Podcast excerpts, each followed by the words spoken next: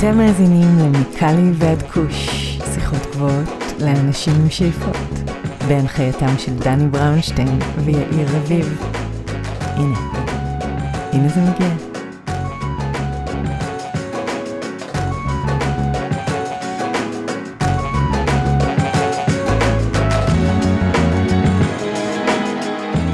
אהלן אהלן, מה קורה יאיר?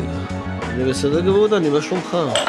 קודם כל שלומי מצוין, והיום יש לנו עוד דוקטור, דוקטור מתיו אלמס, ודוקטור מתיו אלמס עובד בחברת קנקראפט, אחת החברות הגדולות בקליפורניה, רוצה להגיד טופ 3, חברה שגם מייצרת משקאות קנאביס כמו היי-פיי הפס, אכילים, טינקטורות, שמנים ומה לא, בעצם חברה שמייצרת מוצרי קנאביס בכל הקטגוריות אה, המוצעות היום למכירה בקליפורניה.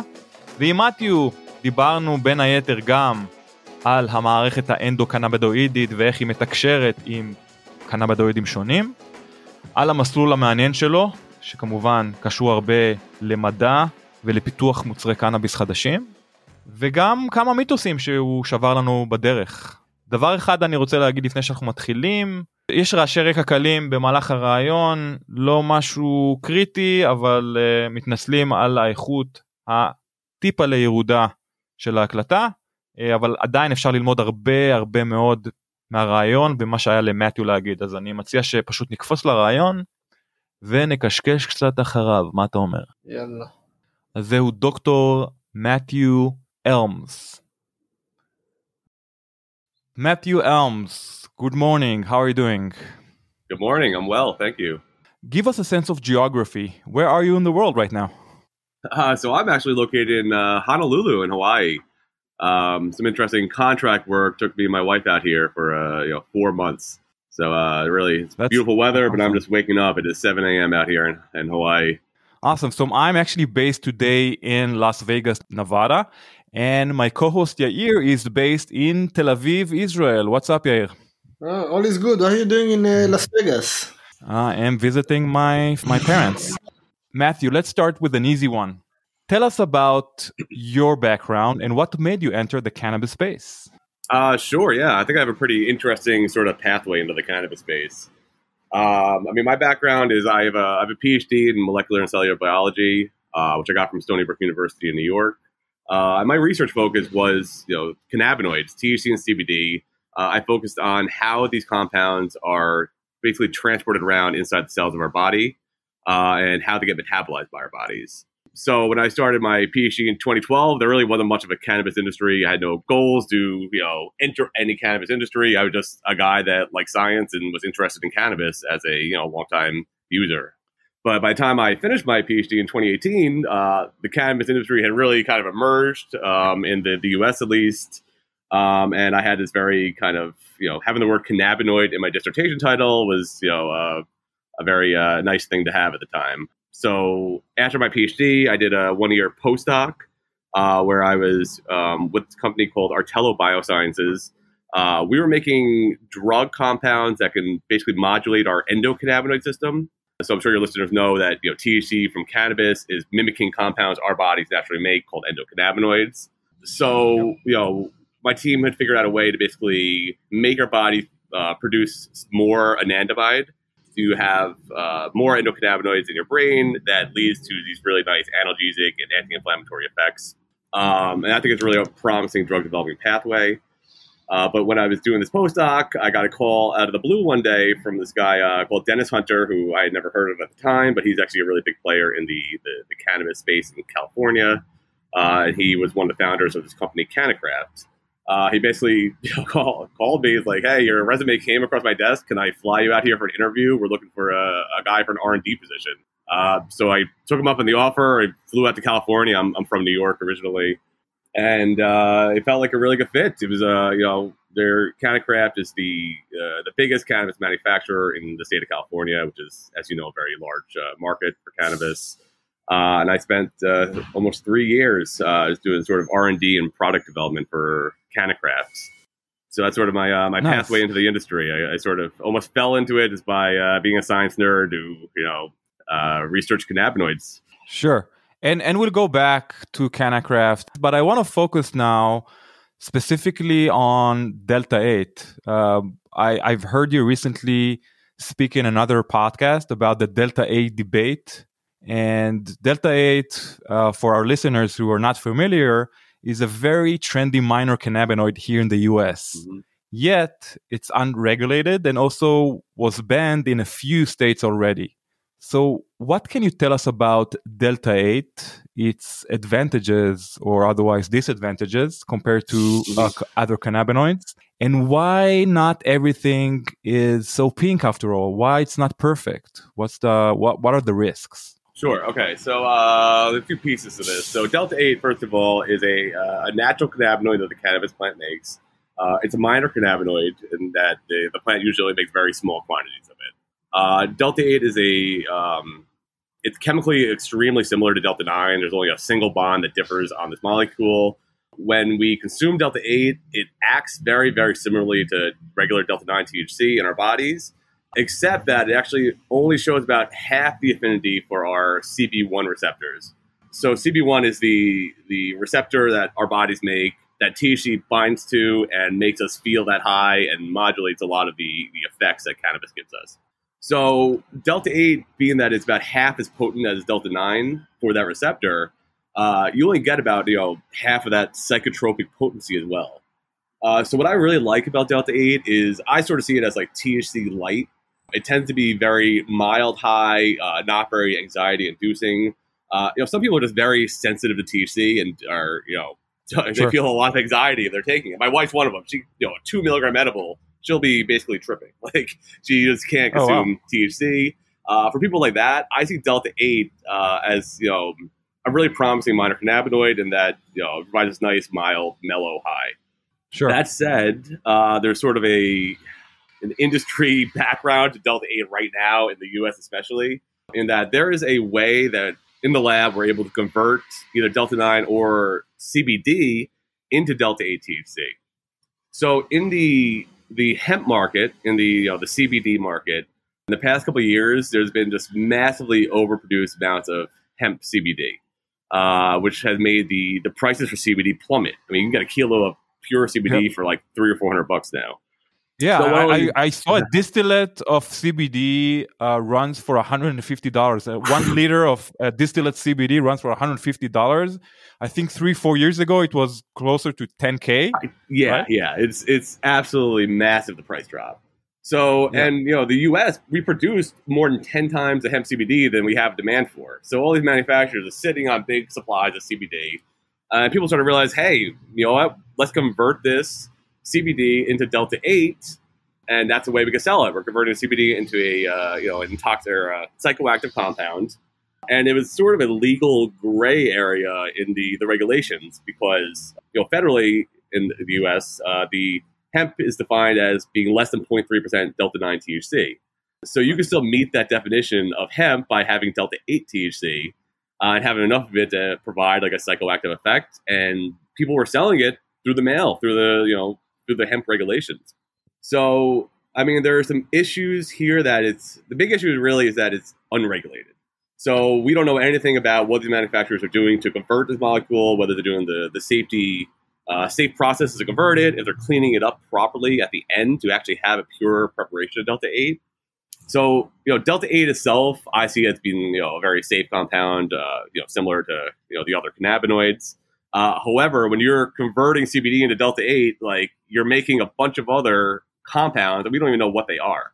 So you really need to have these very strict kind of cleanup practices to clean up your preparation.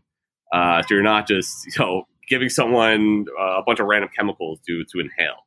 Is there a way to make it clean or like absolutely clean compared to, you know, other quote unquote dirty products that no, but I think I think Dan, I think that uh, Matt, you need to maybe explain when people are talking about conversion, like what you actually do to the to the cannabinoids to convert them to something else, because people don't realize that this is like pouring hard acids on uh, on CBD and starting to to right. a lot of uh, very aggressive chemical processes. Yeah. Do you want to elaborate on that to break this down? Sure, we're you know, and again, I am not I'm not personally in the lab doing this. We you know we have uh, sure. guys doing this, but um, you know, generally you need very acidic conditions uh, to force the oxidation of CBD. So, I mean, I know a lot of people don't have a chemistry background, but CBD is really uh, basically like an open ring structure, and we can force it to close that ring under very acidic conditions. And some of that, you know, after that closure, you will make uh, some delta 8, delta 9, delta 10, and CBN actually. So you'll get a uh, mix of these different cannabinoids. And from there, you can basically purify away, you know, the delta 9, just get the delta 8. So the fact that we have to use these very harsh uh, acids, uh, essentially, to turn that CBD into delta 8, you know, we don't know if the manufacturer just left those acids in there and put it into a vape and then sell, sold it to you to inhale there are definitely proper cleanup methods where you can, you know, remove all these impurities. You could even make a delta eight isolate you wanted to, and just remove everything except that delta eight. Um, and that, you know, to my mind, would be you know fairly safe. But there just there's virtually no regulations in place to make sure that's happening. And you know, in my view, there there should be. Uh, we should have some some level of uh, consumer safety, knowing that the product we're buying uh, was produced in in, uh, in a proper manner, and it's not going to you know cause any health effects. And now, as far as I understand and know, most of the Delta 8 producers aren't doing such a great job when it comes to its purity, right? Mm-hmm. Yeah, yeah. People are, you know, just these days, it's becoming more of a hot topic now, I think, but people are actually doing some chemical analysis, looking at some of these products, and, you know, they're dirty. You know, they, you know, we look at, you know, we'll look at something called a chromatogram when we're doing like a potency analysis of cannabinoids, uh, where you basically sure. get like a, uh, a little peak. Uh, you know, if you have a pure preparation, you should only see one, maybe two peaks on this chromatogram. Some of these Delta 8 products, you'll you'll load into HPLC, get your chromatogram, and you see dozens of peaks. There are just all these unknown chemical byproducts from that that uh, chemical process, and that's you know that's concerning to me. Um, I don't want to inhale things that we don't know what it is. They're literally unknown sure. chemicals. But you know, there are also on the flip side, there are you know responsible manufacturers who are doing proper cleanup and are actually making you know a clean product. So it, but there's virtually no way for the consumer to know other than taking the word of the manufacturer, uh, which really should not be the case. Or take the the word of the lab test. Three labs mm-hmm. tested this product. Hopefully, you know you can trust them, and we know that right. That's why I like some labs are also. The average yeah, consumer can't just buy the product and go submit three lab tests because it's very costly. Uh, so I'd like to sure. see more of these sort of independent groups testing products that are found in the market and you know showing them to be you know clean or pure. Yeah. Similar to what they do in Switzerland. Switzerland, you can take any cannabis product or hemp product and basically test it for free. Oh, I didn't know that. That's so, interesting. That's great. Yeah. No, but not uh, that kind of test. They just test if it's poison. They're not telling you how much THC right. or CBD. No, no, no, not potency, but whether it has uh, residues or other chemicals, which is important. I think that's the safety of the product. Yeah, of this course, but it's not like yeah. it's not an HPLC test. Right. It's right. not, yeah, yeah, right. So you won't see potency in that test, but you will see, you know, residual solvents could be a thing that's a leftover sure. from that conversion process, and that test might alert you to the presence of uh, heavy metals that were used as catalysts for the conversion, or um, you know, residual solvents, uh, basically, you know, leftover alcohols or some things like that that were left over in the product. So, Matthew, other than Delta 8, we see a dramatic increase of brands that choose to include other minor cannabinoids, such as CBN, CBG, and THCV. How do those minor cannabinoids interact with our endocannabinoid system? Yeah, first of all, there's like a hundred different minor cannabinoids. There's a lot, um, and they they most of them interact in different ways. So I, I, think you hit on kind of the the biggest ones in the market right now, and some of the ones that I find the most interesting. Uh, so, like I said, Delta Eight is binding CB1, our you know endocannabinoid system, essentially at about half the affinity of uh, Delta Nine. Uh, CBN, it, it's kind of the same thing where it's chemically very similar to THC, but it binds at about 10% of the affinity of Delta 9. Uh, so it's, you know, Delta 9 is about 10 times stronger than CBN for, you know, stimulating our ECS. So okay. pure CBN, you, you know, you might feel extremely mild psychoactive high, but, you know, clinical studies that have been shown is that most people that even got injected with CBN directly into their bloodstream uh, often don't even feel anything subjectively. They, they feel very little to nothing. Okay. So CBN is kind of a weak cannabinoid for the ECS. There might be some other implications. I know it gets a uh, a lot of you know kind of anecdotal support for being a uh, sleep inducing agent or you know sedating, uh, which I personally am a little dubious about. Um, but we'll see. We'll see if that pans out. Speaking of CBN, before we uh, move on, does CBN has a different effect when it's combined with THC together? In the same I, medicine? You know, or personally, I do not think it does. A lot of people do think that. Uh, I actually just wrote a article for the website uh, Project CBD. I don't know if you know that nonprofit. Uh, yep. All about CBN yep. and my kind of thoughts. I, I, I delve into the the historical uh, research that's been done around CBN, what we know about its effects. I actually just sent a, uh, a draft into Martin Lee, who runs that uh, that that nonprofit, uh, a couple days ago. Yep. Uh, so I think that should be published soon. You can read a lot about my thoughts about CBN. I personally think a lot of the claims around it are bullshit. Um, but you know, who okay. knows? There's a lot of people that are taking it uh, that say, "Hey, it's helping my sleep." Uh, but then again, placebo is really one hell of a drug where you know you think something's going to do something, it generally will do that thing. So sure, I, sure. I feel most of the benefits of CBN are probably placebo, but it sort of remains to be seen. Interesting. Um, so okay. I don't CBN. I don't think is the most promising minor cannabinoid, but on the flip side, THCV okay. I think is the most interesting and promising sort of minor cannabinoid moving forward. So THCV is another minor cannabinoid that rather than activating our CB1 receptors, uh, like you know THC, CBN, Delta 8 does, it actually blocks activation of our CB1 receptors uh, at lower concentrations, at least. Uh, so oh, wow. what this does is it provides a very different effect than pretty much any other minor cannabinoid.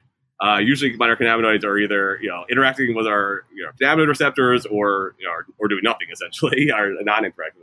Uh, but THCV is able to block it. So if you know people that have taken THCV uh, will tell you that the effects, you know, you definitely get like a psychotropic effect, but it feels quite different than like a typical cannabis feel.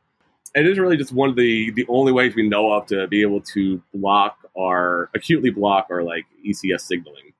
Uh, I think this could have really big benefit um, applications as like a uh, anti appetite type of thing.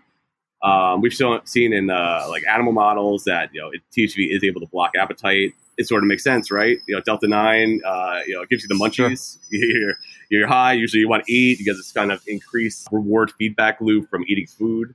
Uh, so blocking cannabinoid receptors, essentially acting the opposite of THCV, sort of does make sense as a appetite suppressant drug. And you know, in there is support for that in the the research. Also, there might be some metabolic uh, benefits to you know blocking our you know, peripheral CB um, cannabinoid receptors uh, so you know, THCV is really one to look out for, but it's pretty small in the space still for a couple reasons. Uh, one being with we can't just make THCV in the lab like we can Delta 8 or CBN.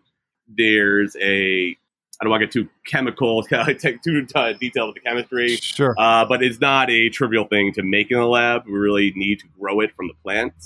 Uh, and you know, historically, THCV dominant plants were, well, not necessarily dominant because they only express a couple percent THCV. They're pretty low.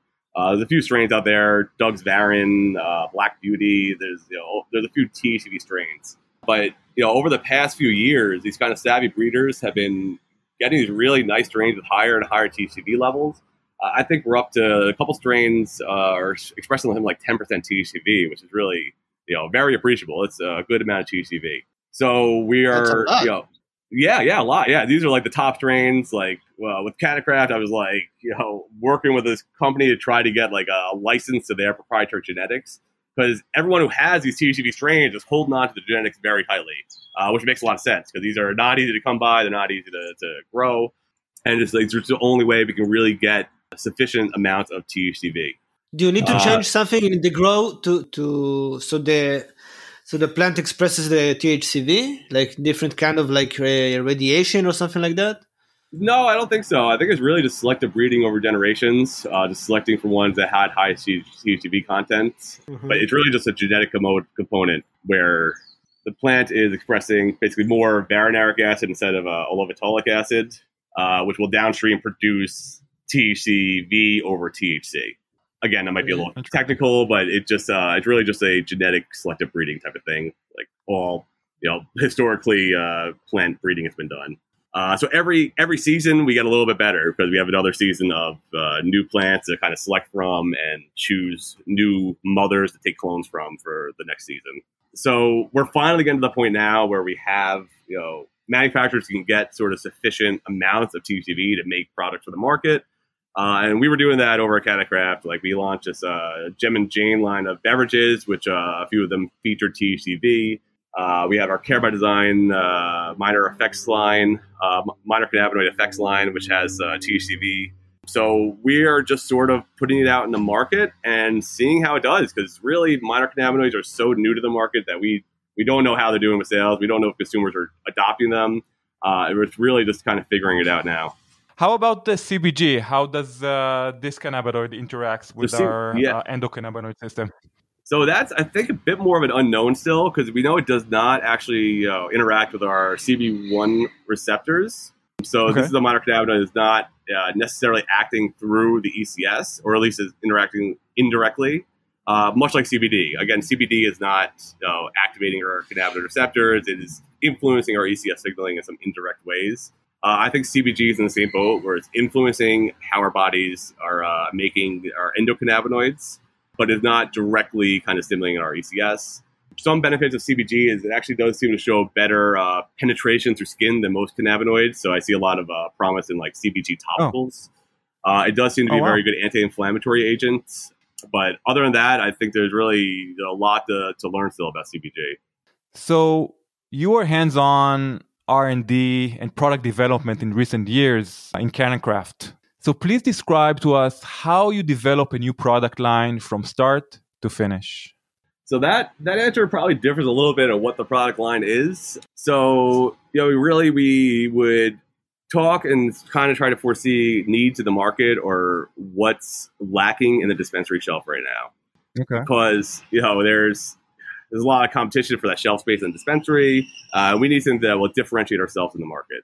So I mean, let's like the minor cannabinoids, like the the Care by so, Design effects line. Uh, we saw like, hey, we need yeah. to get minor cannabinoids out in the market. Everyone's doing THC and CBD, uh, but there's very few players doing minor cannabinoids. We see a lot of potential for them in the future of the cannabis space. So, like for that line, like the the deciding factor to go forward was, was we saw a need in the market. Okay. So from from there, we'll you know figure out what our form factors we're looking for whether we want to make a, you know, a capsule, a beverage, a tincture, whatever it is. Uh, we'll kind of um, work with marketing and product development together to kind of figure out what you know what we're going to be making. Then we'll. I'm curious to know. I'm curious to know how do you define this need in the market because on one hand you don't see many products with minor cannabinoids or at least you know THCV and CBG on the other hand maybe it's because the demand is not there yet or because you know the the average consumer is not educated about those cannabinoids. So where where's the sweet spot when you say okay maybe that's the right time to start doing it uh, well i mean that's it. We i mean we're saying that uh, there's is there's not many people doing it. So and we personally just based on the sort of scientific evidence we feel that this will have a place in the future of the industry uh, so okay. it just you know just logically it sort of makes a lot of sense. That is a, a good place to so enter. Science uh, was the, the main driver to push this product out, right? Yes, this product product uh, science was the main driver. And usually, you know, the the overall effect is the main driver. Like we've had products like, hey, we want this to hit faster than the other products. Like we want edible that'll hit you in five or ten minutes rather than an hour. Um, and sure. we'll make a product around that. So sometimes we just see a we want some given effect, and we just say, all right, make other products that's going to give us that effect. So, besides the form factor, we'll um, we'll do you know formulations. So we'll actually get in the lab. We'll mix together different cannabinoids and actually try it out. You know, we give it to our employees. We we take surveys to see you know whether okay. people like the effects, how they felt, any thoughts, any comments. Uh, so we're sort of you know internally testing the the formulations uh, before they go sure. to the consumer, just to you know, make sure everyone sort of likes it we will do kind of pilot runs of you know maybe making uh, you know a batch is only five kilos rather than 500 kilos just to you know do the small scale run to whatever the product is. Uh, we got we got to talk to marketing to, to make the packaging. Uh, we got to talk to our you know, compliance team about the you know, the regulatory barriers and stuff to put a product in the market. Make sure everything on our package is you know up to snuff with uh, whatever the current regulations are, uh, which can be you yep. Daunting in itself in the cannabis space. There's a, there's a lot of uh, kind of regulations. Yeah. Sometimes they don't they don't even make sense. Sometimes they seem contradictory to each other. So uh, you really do need that sort of compliance team. So and the other thing is, you know, being CannaCraft, you know, we had like 400 different SKUs. So we were almost sort of lucky in that we were so large that we had the the kind of space to play around with new products and to see how it does in the market. Um, whereas you know these smaller companies that only have like three different SKUs, like they can't risk everything on making this minor cannabinoid product that might not sell because consumers don't know what it is. Um, sure. So just being as part of this, this larger company gave us that that flexibility of like, hey, let's try this out. Let's put this in five dispensaries and see how the sales do, and then we'll you know come back and maybe scale it up into like a, a bigger product or you know things of that nature. So I think that really uh, that add, that added a lot of like flexibility to our product development. I'm curious to know for a company your size, like CannaCraft, how long does it take to develop a new SKU? And otherwise, how long does it take to develop a new category? Mm-hmm. Which is, I think, even more uh, complicated and yes. complex. So, yeah, I see minor cannabinoids as a new category, and that actually took a really long time. Uh, we started my, you know, the effects line at Care by Design sorry, just to explain to people, uh, I, will say CannaCraft and our brands kind of synonymously. Uh, CannaCraft is kind of the overarching company. Most people in California have not even heard of CannaCraft. They really know us by sure. our brands. We have like it's like ten different brands. Uh, so Care by Design, Absolute Extracts, uh, Loud and Clear, Satori, Gem and Jane, Hi-Fi. So if I you know, if I just say Care by Design, I sort of mean CannaCraft as a whole. I, I thought that yep. uh, warrants some explanation. So you know, some things very fast, some things very slow. So like the, that Care by Design effects line I was talking about, that took about two years to actually develop. Because part of that is we are developing a new category. We needed these kind of uh, bud tender and consumer education initiatives to teach them what minor cannabinoids are. Um, sure. And other things like uh, we just actually launched something last week uh, called uh, this this Care by Design one to one max. Uh, this is a uh, this is 15 milliliter tincture that has a thousand milligrams THC and a thousand milligrams CBD. So it's the most potent oh, product wow. in the market.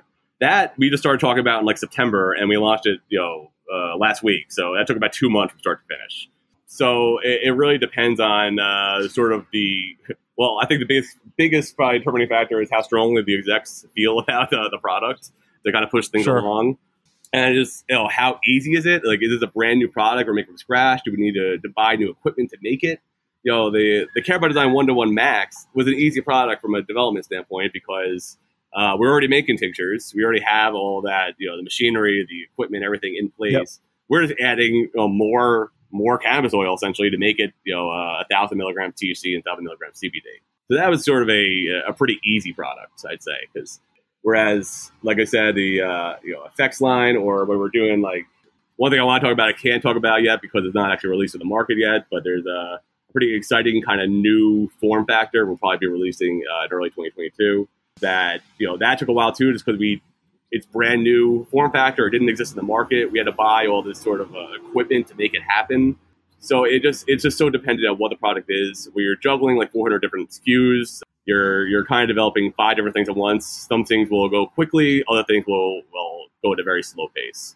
Interesting. And specifically, I want to uh, elaborate on hi-fi hops. Can you explain to our listener what is it exactly? What type of drink? Yeah, and yeah. Why it's so unique, and how come it, that it became one of the best-selling drinks in California these days? I, I absolutely love Hi-Fi Hops. First of all, like even uh, I'm sure same here. By the, way. the company, but if I weren't, I would still absolutely love Hi-Fi Hops. I see it as uh, basically the best beer alternative out there. So what Hi-Fi Hops is Great. is uh, we you know at CannaCraft we're in Santa Rosa. Uh, Lagunitas um, Brewing Company, their headquarters is ten minutes down the road in Petaluma.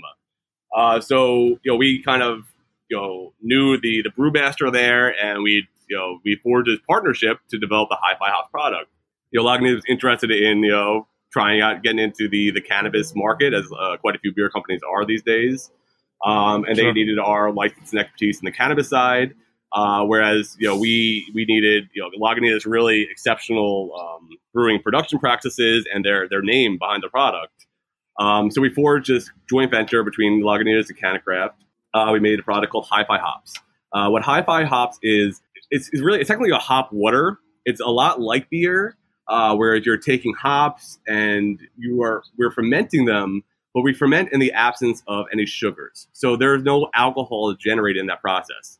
Uh, because in normal fermentation, uh, you will the yeast will chop up the, the sugars and turn it into alcohol, and that's how you make beer or wine or whatever. Um, sure. So in the absence of sugars, the the yeast are basically just chopping up the terpenes from those hops, which alters the flavor profile, makes it a lot more uh, a more complex flavor profile, uh, more akin to like sort of a beer is.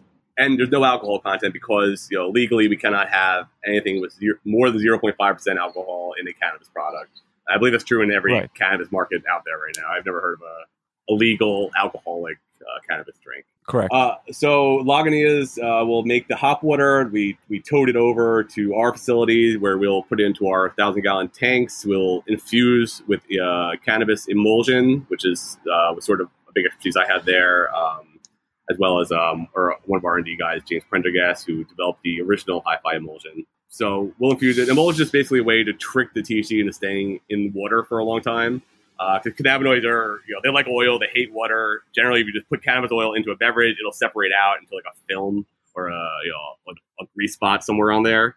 Uh, once sure. you make it into an emulsion, we can actually get it to actually stay in a beverage for years. So, I mean, that's it. We, it's a nice partnership. Uh, they make the hop water, we infuse it, we we bottle it, we do distribution, we do everything else, and it just uh, it's it's nice in that it kind of hits that that beer craving. Like I, I love beer, but I don't like to. It's uh, I don't like drinking it all the time.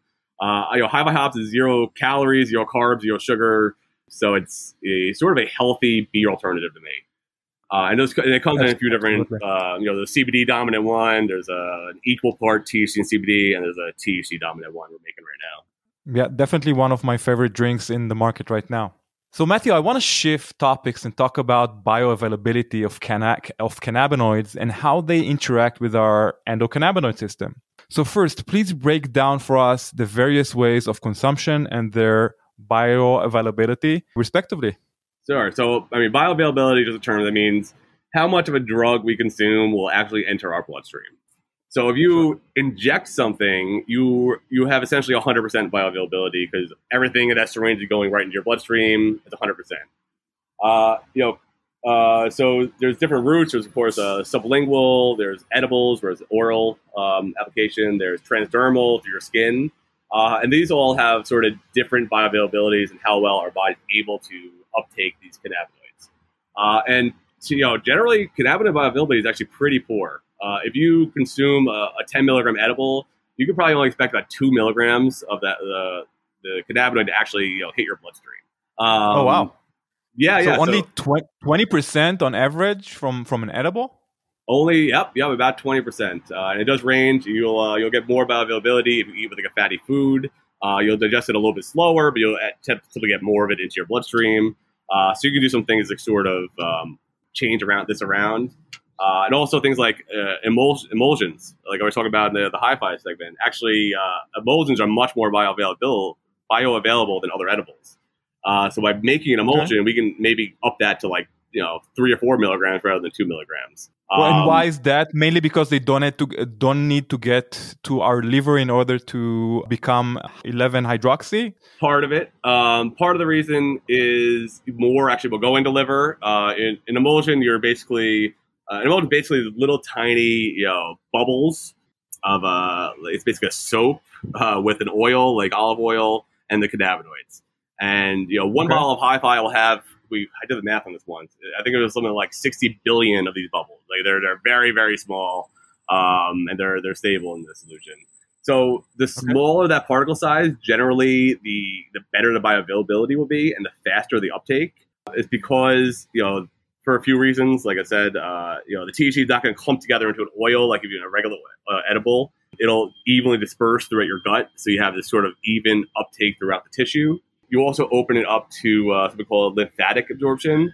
Uh, so typically, an edible you eat will not will almost all go from stomach to small intestine, and it will go, almost all go through your liver before entering the bloodstream.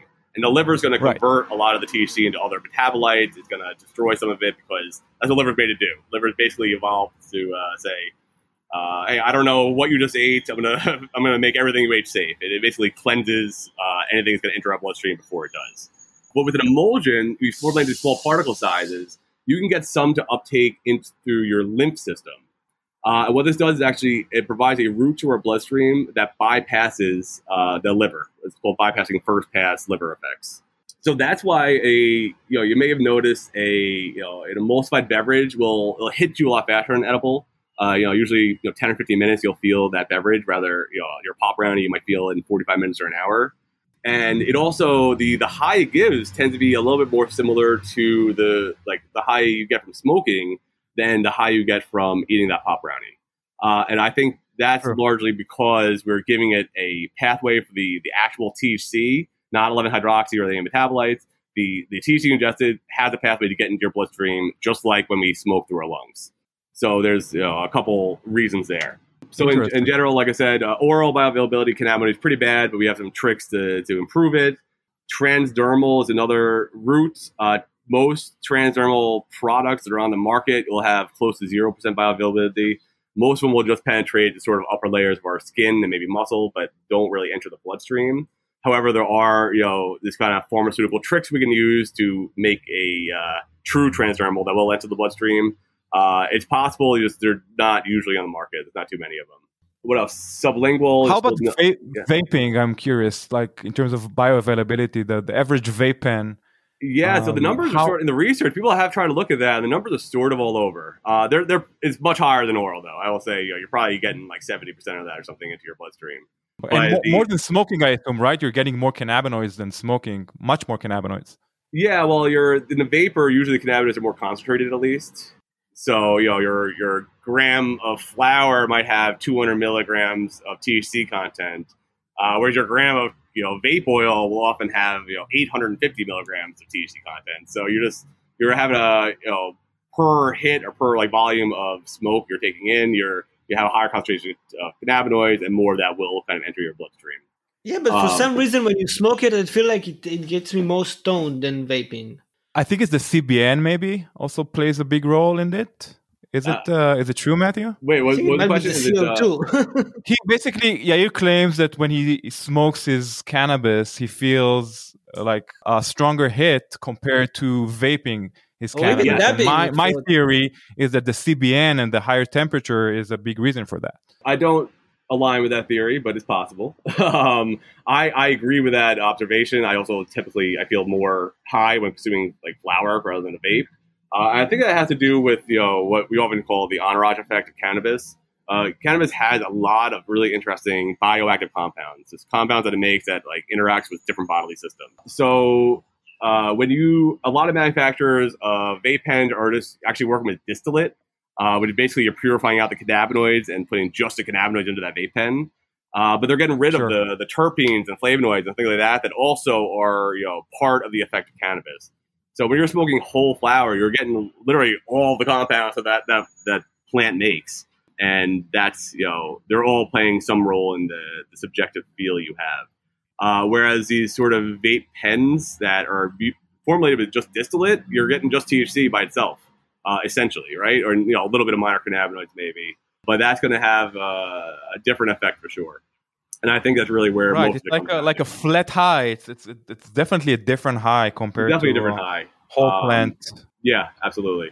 And I really think it was mostly comes down to we're stripping away a lot of the entourage compounds. Uh, that said, there are you know um, there's things like live resin vape pens coming out now. Uh, like CannaCraft, we always would uh, add, you know, we'd purify the terpenes from the cannabis and then add them back into the, the cannabinoids after to make sure you're actually getting some of the terpenes into the vape pen. So, like, whenever you see a vape pen that's like 90 or more percent THC, that could be just distillate essentially because there's uh, not much room for anything sure. else. Uh, a lot of, I find sure. better effects from like a 70% THC vape pen that actually is formulated with the, the original cannabis terpenes um, and, I, and I think that feels closer uh, to smoking the flower, although still not all the way there. It still feels different, and not even necessarily in a bad I way. I agree, it, and not yeah. to mention, not to mention but, that you obviously a potency of a vape pen isn't uh, equal to a potency of a dab rig or even an electronic mm-hmm. dab rig like the Puffco Peak, mm-hmm. which you can get much more higher totally. compared to a vape pen. But yeah, what is the like? If, you're talking about something like the seventy percent, you're talking thirty percent terpenes in a vape pen. No, no, no, not that much. So they're no, always going to be like five to ten percent. I want to say the range. Yeah, yeah, here. that's more like it. So if you go too high, uh, you actually start to feel like a, a, burning sensation in your throat. We've yeah, I've, no, tried that's too high because you know terpenes are actually solvents. Like we'll, you know, terpenes are sold to like clean industrial equipment and stuff. Like you can buy like barrels of limonene. Turpentine. Yeah, turpentine. Yeah, exactly. Turpentine is a terpene. That is where the name comes yeah. from. Uh, so a lot of these are solvents that will actually kind of solve it, start solving in a way like the the outer shells of ourselves. But if you keep it low enough, you, you don't feel that irritation. Uh, but yeah, generally you want to stick below like 10% terpene content. Uh, you go too high, you get like a less pleasurable experience. Sure. And um, I, I want to assume the rest would be some flavonoids and other minor cannabinoids and maybe some lipids. Yeah, so like, you're always going to have sort of like in a distillate, you know, you you will have some other like fats from the, the cannabis plant that just um, kind of elute in the same way that THC and CBD does and other cannabinoids. Uh, so you always have like a little bit of sort of unknown natural fats from the plant. Uh, these are just really small species of phospholipids, and they're they're sort of unavoidable. You could keep processing into an isolate where you take away literally everything that's not a single cannabinoid species. But you know these sort of natural fats from the cannabis plant, we have you know, obviously a, a, massive amount of actual data like pointing to their safety. Uh, where I feel pretty comfortable like inhaling you know you know the ten percent or whatever of uh, the small lipids from that elute with the THC. Interesting. Well, I think uh, I want to talk more about bioavailability, but we, we are running out of time. Just to sum it up, what's the like the best way to consume cannabis with the highest bioavailability rates? well, other than IV, which I don't suggest people do, but that would be the highest. Uh, taking that as like a suppository is also very high bioavailability. Um, that's an option yeah, for people. That's what I Not heard. Necessarily is, a common is that one, true? It's yeah, yeah. It's very high. Yeah, yeah, really. Or that area just tends to really uptake you know, drug compounds yeah. well. And you do it so, with coconut oil and avocado oil, yep. man. It feels good. yeah, just make sure you're like a oh pure. oh make sure you're using like a pure preparation of coconut oil, like straight MCT. But yeah, but you know, generally smoking is highest bioavailability of like the common routes of administration. If yeah. you want to take oral cannabis, then you can improve your bioavailability by eating with peanut butter or some fatty food, or buying an emulsified beverage, uh, or even you know emulsified like fast acting products. Like we made uh, Satori fast acting strawberries. Uh, these are chocolate covered strawberries that we formulate with a an emulsion uh, that it'll hit you in like five or ten minutes after you eat these strawberries. They're very fast and very bioavailable. So, oh, nice. again i'm like, curious about the nano emulsification I, I, like is this like it's a single thing? Like there's one method to do it or like there are several techniques to do nano emulsification there are several techniques to do it. You know an emulsion is just a, uh, a physical chemical property of this living in this little bubble like i was talking about. Um, yeah. usually we it's really not that difficult even there are definitely nuances but you essentially just mix up your cannabis oil with uh, a, a, carrier oil like maybe uh, olive oil uh, with some surfactant, which is basically soap. Uh, and you need to you need to subject it to high shear forces uh, to form these little, little, tiny bubbles. So one have to do that is called um, a couple. It's called microfluidization, is basically a, a small piston that sort of uh, it generates very high pressures of shear forces in the, the fluid, and that will force these little bubbles to form. Uh, or um, there are you know sonication, which is basically using sound waves, so high intensity sound waves to create shear forces in the liquid and make these bubbles form. But that said, uh-huh. those chocolate covered strawberries don't use either of these. With that, so an emulsion necessarily has to live in water, but it is a, a phase dispersion where you are little bubbles of fat it, in, inside water is literally what an emulsion is. Um, but chocolate has zero water contact so you, content, so you really can't have a true emulsion in chocolate like our chocolate covered strawberries. So what we use for those is called a self-emulsifying system, uh, which is essentially a, a, carefully balanced blend of lipids that, when subjected to water, they will spontaneously form an emulsion. Uh, these are a lot more challenging to make um, than you know the other methods I just talked about.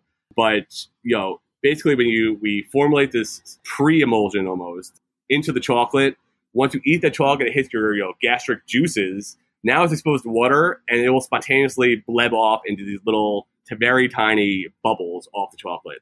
Uh, and that's how we, we get this fast acting effect and the better bioavailability of products like that. Because you know your your gut is turning into an emulsion as soon as you eat it, and we can get a very small particle size in that compared to even like the ones we use for beverages. Uh, getting a small particle size usually particle size means you need more uh, surfactant usually, which tends to have a bitter or kind of soapy taste. Uh, so you, we, it's hard to make a good tasting beverage that has these super fast acting, very small particle size emulsions. But with the chocolate, you can't taste anything really. So it, it's, it's, very easy for us to make this like very fast acting product. Uh, the chocolate really covers up the, the surfactant content very nicely. So, with that said, uh, Matthew, I want to uh, move to some personal questions, if you don't mind. Sure. How do you consume your cannabis, and what are some of your favorite products? Uh, yeah, I almost these days I almost exclusively vape because it's just easy. I have a vape in my pocket, um, and it's easy to take a little hit. And I like to, you know, I don't like getting, you know, super stoned like I did when I was like in my, you know, 22 like college old days. Uh, I'd like to get like sure. a, a, little bit high, a little bit of a you know buzz going on. Uh, so vaping to me is the best way to do that. It's uh, it doesn't really smell. You can just take you know microdose little puffs whenever you want. And even with that, do you I, prefer I, live resin or, or distillate vape? I prefer live resin vapes, and that's almost exclusively what I actually use these days. Uh, either ABX Live or Loud and Clear vapes because they're both formulated with live resin and have higher you know terpene content, more uh, more full spectrum than like a distillate vape. So kind of in my view, like the more full spectrum, the better. It doesn't even need to have a very high THC content. It just needs to provide these kind of nice effects that yeah, I like to I look for in cannabis. Any favorite cultivar or uh, terpene profile? Ooh, um, uh, I don't know. For favorite cultivar, I you know I gotta say I'm just fascinated by these like minor cannabinoid strains that are coming out. Uh, so those would be my favorite. I'm always tracking like these kind of hot new uh, strains for that they have these are expressing a lot of minor cannabinoids. But I don't know if I necessarily have a favorite. flavor wise, do you prefer the, the, the gas of the OG or the skunkiness or maybe I, some I, fruity aromas? I like it all, honestly. I'm, I like to diversify yeah. and kind of mix it up. I don't look for just one thing. I kind of like I I choose different you know flavors and strains. Uh, like our our ABX line, Absolute Xtracts line, is all strain specific. So every vape cart is made just from a single strain. So I like to like you know try ten different ones and kind of mix it up and get these different nice different flavors. Uh, and it, it's Absolutely. it's always so interesting to me how how different these flavors can come off between these different strains of the same plant. Um, and I I like to experience it all. What other categories excite you the most in our industry and why? Fast acting and extended release products have a lot of promise. Because I think, you know, taking something orally is honestly the easiest way. Like, most people will agree with that. Um, but the problem is people don't want to take a, a, a, pop brownie and like it, it kicks in some unknown amount of time and then it lasts for some unknown amount of time and you're kind of in for the ride for the next like four to six hours, whatever it is.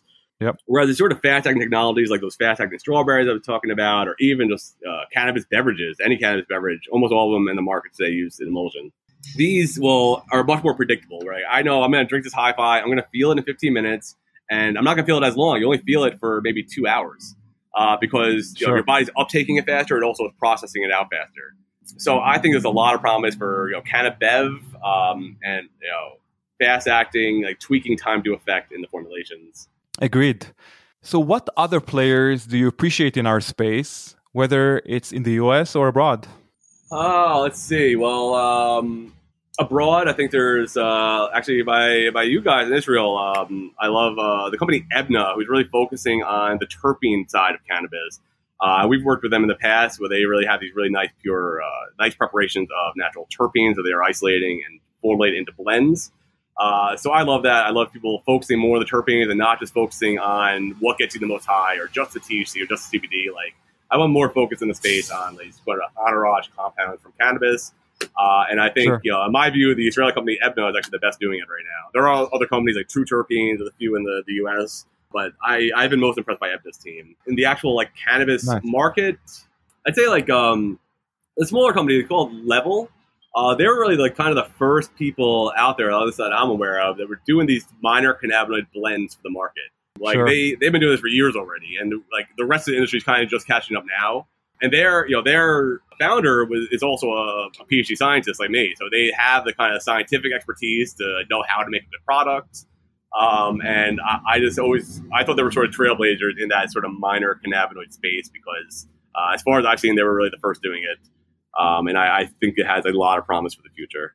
Agreed, and not to mention their delivery system, their Protabs is also. Uh, yep, um, yep. Yeah, yeah. Press tablets is kind of, it's actually it's not a trivial thing to make. It's actually one of the kind of more challenging form factors in some ways, uh, and that's really their kind of bread and butter. They, they really make these press tablets and do a really good job with it. So, what would be your first advice to someone who is considering entering the cannabis space today? Hmm question why you're entering the cannabis space, I suppose. Um, there are definitely challenges to working in cannabis compared to other industries, mostly stemming from the federally being federally illegal still. But it just you know the benefits are tend to be poor because they're you know uh, employer doesn't get these kind of tax write off and stuff to give you good benefits like a normal employer would. You can't get a 401k. Right. You can't get there's, there's so many things. I was paid in cash like until like last year everyone in the company was literally paid in envelopes of cash, up to the CEO making, you know, God knows how much money. Every two weeks, you get an envelope crazy. full of hundred dollar bills for your paycheck. The federal taxes were taken out and deducted by our you know, accounting team or whoever. Uh, we get this like tax slip saying, "Hey, this is the money that was taken out and sent to the government for your taxes." Uh, but we don't see a lot of the benefits of those taxes. Uh, we we just have to pay yeah. them, and we couldn't even get a bank to work with us until last year. Uh, so it's it there are it's there are some challenges that are sort of unique to the cannabis space. And honestly, the skills that cannabis is looking for are really just transferable skills from other industries. Uh, the bigger cannabis gets, the more uh, akin it gets to like sort of the, the beer industry or uh, your other like kind of standard industries. CPG. Yeah, yeah, CPG. It's um, exactly. So just you know, cannabis. It needs we need like accountants. We need like uh, you know distribution uh, personnel, and uh, we need like kind of standard fair jobs from other industries. Uh, so you don't like some people think like, oh, I didn't want to get in the cannabis industry, so I'm going to be a bud tender and work my way up. Like you know, a bud tender is sort of like a, a retail job, but if you want to work in like you know manufacturing cannabis or growing cannabis like I don't know, you know, I guess it wouldn't hurt your resume, but I don't know if it would help as much as like having this, you know, more of a niche transferable skill from any other industry. Uh, and I think in five years, it'd be a lot easier to work in cannabis than it is today because all these regulations are, you know, starting to relax. It has, you know, very wide public support. So you actually might want to just kind of, you know, build up your resume for, you know, some some niche expertise in uh, another industry and then apply to cannabis rather than feeling like you necessarily need to like work as that bud tender as the first step. I just uh, switched to the to the pharma industry after working for uh, many years in the unregulated market and uh, and it's it's like what you're saying because like I did the extractions with like a uh, closed loop columns and you know all this physical labor and you have to to fill them and mount them and pass the gas like a lot of hard labor. And now working with an extraction machine it's like you have like faucets that you have to open and close. It's like mm-hmm. it's not the same thing. Like everybody everybody can do it. But mm-hmm what they are lacking is the understanding of like here in the the the industry they don't realize like how much you have to save everything like how much you have to recycle the solvents and how much like mm. you have to take out the the biomass. It has to be totally dry. Like the philosophy of extracting it's not there yet. Yeah totally. I agree. And we're it's improving every year all the time but it's not there yet and the, the day-to-day you mostly be operated by technicians who you teach them you know turn on this for this amount of time, turn this off at this time, and uh, you get a you know you get your preparation. But like yeah. to to make the processes that the companies are doing, you really need you know expertise beyond what technicians going to be able to do. Um, and like you generally are getting it from other industries. Like we're pouring people over from pharmaceutical industry and from from wine and beer, and these we see these transferable skills in other industries of today, and those are the most desirable employees uh, the ones that just have this uh, this skill set that they developed anywhere else that we can now apply to cannabis because the first time in history we're able to apply it to cannabis. This is a, a such a brand new industry in so many ways. Mm-hmm. Sure. So, Matthew, music and cannabis is a magical combo to me. Both of them are spiritual and he- healing elements that connect people all over the world. So, that said, what are your favorite artists or bands who influenced your life and who you are today? Ooh, um, so let me have two, and then relate them both to cannabis. So first, I gotta say Marshall Mathers, Eminem. Uh, uh, when I, you know, he when I first started smoking cannabis in you know like eighth grade, like that the Slim Shady LP was like a uh, sort of a new thing, and that's what I had on repeat. And I just kind of associated that with like my my start of my venture in cannabis because I just I sure. love that album, and like it's just kind of at the same time in my life where I was uh, became very interested in cannabis and you know, not even necessarily a heavy user. I was in like, you know, high school. I was using once every week or a couple weeks. Uh, but I just kind of associate like that one album with like my, my venture into cannabis. Uh, Atmosphere is a, uh, kind of an underground or uh, lesser known uh, rap artist too. Is another one that really influenced my uh, my life. I was very into this uh, artist back in my, my college days, um, and uh, I would say that that really uh, sort of influenced my my views on uh, life in cannabis. So I would say that my top two musical artists. So five years from today, what would be the most dramatic development when it comes to our endocannabinoid system targeted medicine, in your opinion, of course? So I think one that that like the the thing I was talking about in the beginning of my postdoc work with Artelo Biosciences, where we are making drugs that can influence our endocannabinoid system. I think that has a lot of promise uh, for being like a non-addictive painkiller. Uh, like we got big money from the federal government to develop these drugs because there there's no pain drugs that are like working through the ECS, at least like not pharmaceutical drugs. Can and you break we, this down a little bit? I want to know exactly what type of products uh, did you develop or try okay. to develop? So, and, you know, and my, are they all made from synthetic uh, compounds? Right? It's not phyto compounds. So this one is, and this you know this is a you know pharmaceutical land. Like this is not something we'd release to like the the dispensary market or anything. Uh, because of the pharmaceutical drug, we have to go through all the proper regulatory pathways to actually you know ever go into a human or enter clinical trials. So we're you know I'd say at least five years away from like that kind of happening. Okay. But you know, in a nutshell, like you know uh, how it works is you know my PhD uh, I figured out how. So we talked about before how you know THC and CBD hate water. They they are lipophilic. They like to live in oil. So every cell in our body is essentially a bubble of oil. Uh, whether this is a, a the the plasma membrane is a bubble of fat on the outside, and inside is the cytoplasm, which is like watery. We knew that the enzymes that break down THC and CBD were found right in the middle of the cell. So we knew there was a way that the THC must be coming off the bubble on the outside and getting to the inside, but no one ever knew how that happened. So my like my six years of PhD in a nutshell is essentially I figured out a protein that picks up the THC molecule or CBD molecule, brings it inside the cell like a boat, and then passes it off to the metabolic enzyme. So wow. the next logical step, because we also figured out that the endocannabinoids are transported by the same class of proteins, if we block that transport step, we're blocking the endocannabinoid from being able to get to its, the enzyme inside the cell that breaks it down. So all we were focusing on was developing a drug compound that would attach to those proteins more strongly than T or, or than anandamide rather. Therefore, the anandamide had a harder time getting into the cell, and your anandamide gets broken down uh, more slowly. So that results in is higher levels of anandamide in your nervous system. And uh, it's, you know, we were kind of working toward first in human use of this with uh, all the sort of proper toxicology studies and stuff you have to do. Uh, but in rodent models, our drug worked really great. You know, the, the mice had, you know, we proved they had higher anandamide levels, they had analgesic, analgesic response. It did not seem to be high inducing or addictive. Uh, so I saw a lot of promise with this drug compound. Um, but I'm know, curious to know any any side effects compared to THC side effects. Uh, I mean, so far no, but we also don't know because we've only given it to like mice and rats so far. Uh, no human has had our drug yet, and again, like I think in the next five years, I'm hoping that we will pass all the regulatory hurdles and do all the kind of safety work to get that first in human use and actually push it into clinical trials. Were you trying to mimic or imitate only anandamide or also other uh, endocannabinoids?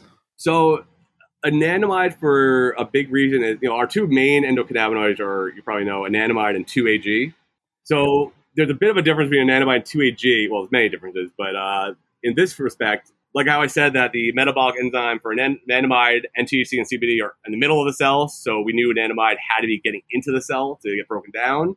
The enzymes that break down 2AG can actually be found floating around the cytoplasm and attached to the outside of the cell. So you don't need that transport step for 2AG like you do for anandamide. So our drug did not, did not do that much for altering 2AG levels as we sort of expected. I also think anandamide is probably just a, a, a, better target for these type of drugs.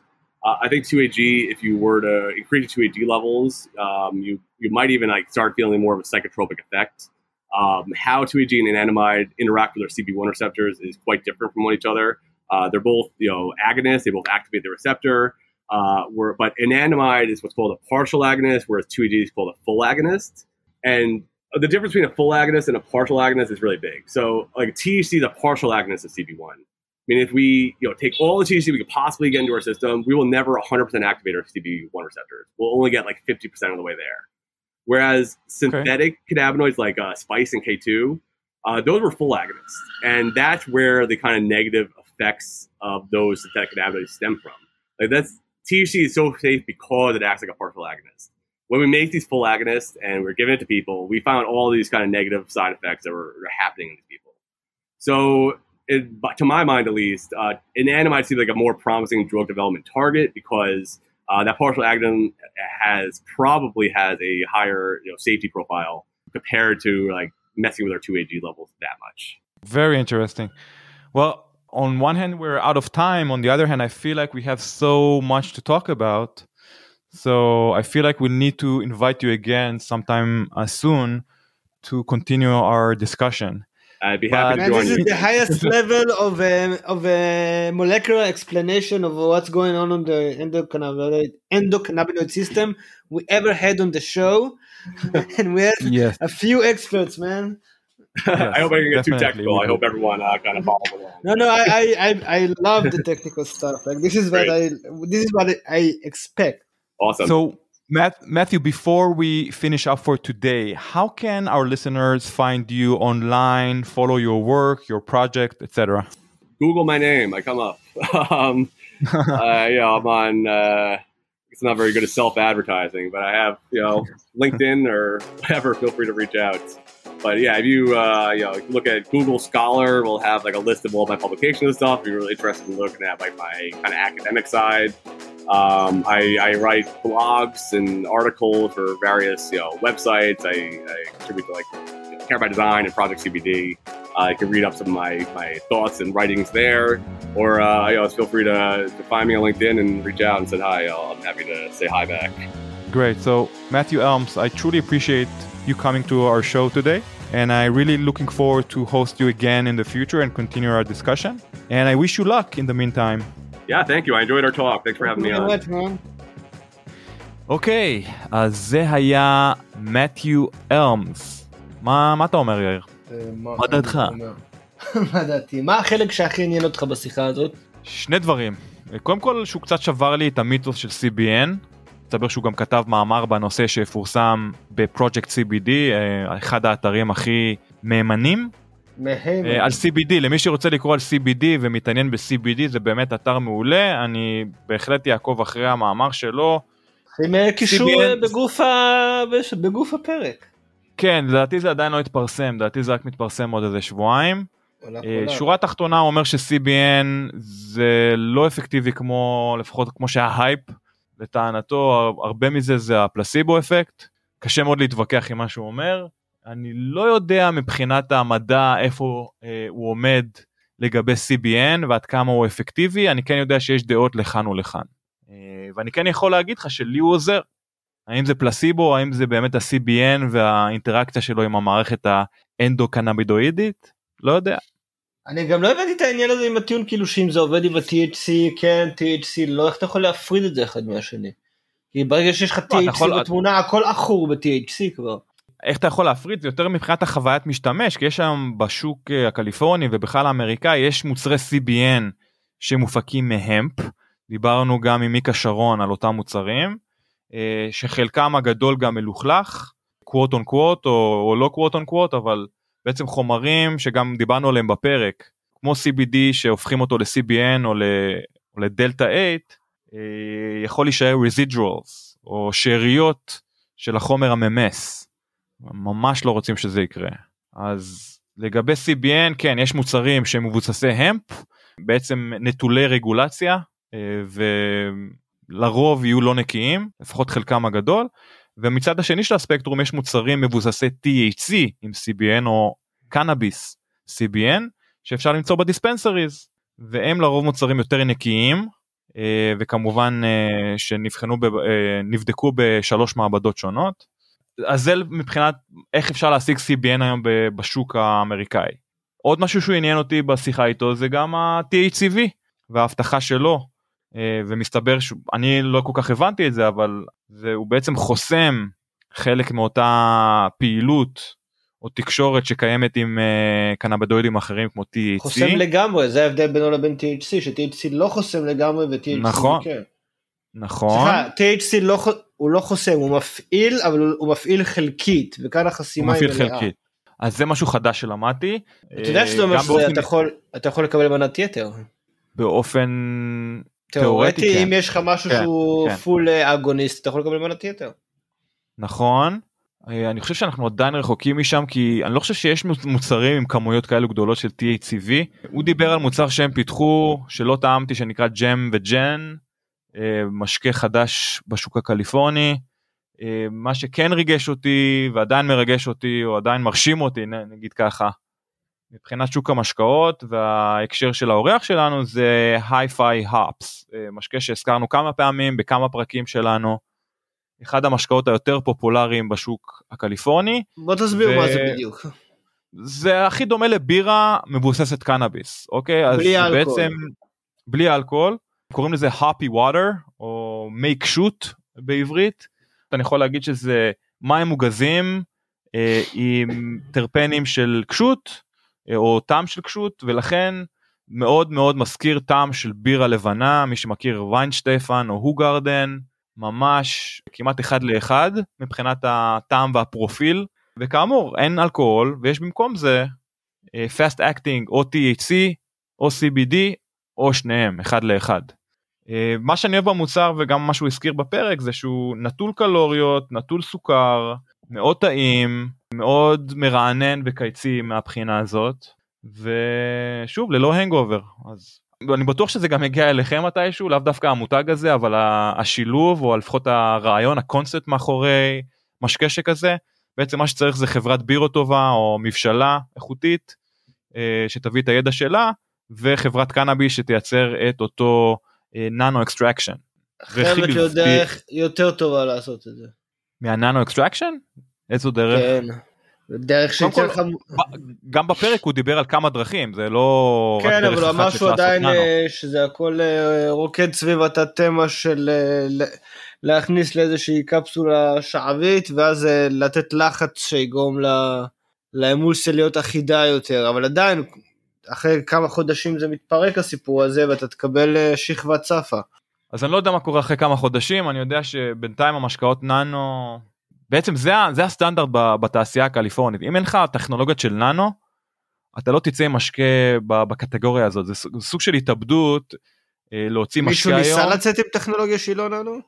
אז כן מותג לא יכול להוציא משקה שהוא לא ננו כי ברגע שיש לך אה, טכנולוגיה כזאת על המדף שמקצרת את זמני ההשפעה. אני אומר לך זמן ההשפעה. דקות ל-10 דקות. זה פחות קריטי. זה פחות קריטי. זה יותר זמן ההשפעה שהוא לא יהיה 6 או 8 שעות ויהיה שעה שעה וחצי. זה זה יותר קריטי וגם שאתה תקבל השפעה שיותר דומה לעישון מאשר דיבר. חד משמעית. חד משמעית יותר קרובה לעישון. כי שוב החומר לא מספיק להגיע דרך הכבד והוא כבר מפורק בגוף. יש לזה גם השלכות למשתמשים רפואיים אה, שאנחנו עדיין לא יודעים. אני, אני זוכר שדיברנו עם מרה גורדון על הנושא הזה. אנחנו עדיין לא מכירים את כל האינטראקציות שיש ל... THC ננו עם תרופות אחרות. היא התנגדה אבל... נכון היא חושבת שיש פה משהו שהוא לא בסדר. כן כן היא לא הייתה כל כך בעד. אנשים יכולים לדעת שזה עושה להם נזק והם עדיין יצרכו את זה.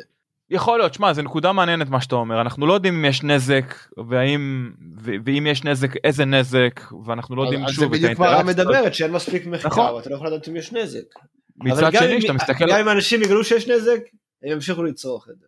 מצד שני אתה מסתכל גם על שאר הקטגוריות ועל התעשייה ויש הרבה מאוד דברים שהם לא ידועים כרגע כולל uh, נושאים שאנחנו מדברים עליהם תכופות דאבינג. אנחנו לא בדיוק יודעים מה ההשלכות הארוכות טווח ואפילו קצרות טווח של, uh, של דאבינג גם אם זה uh, נעשה בטמפרטורה נמוכה עם, עם סולבנטלס רזן או חשיש.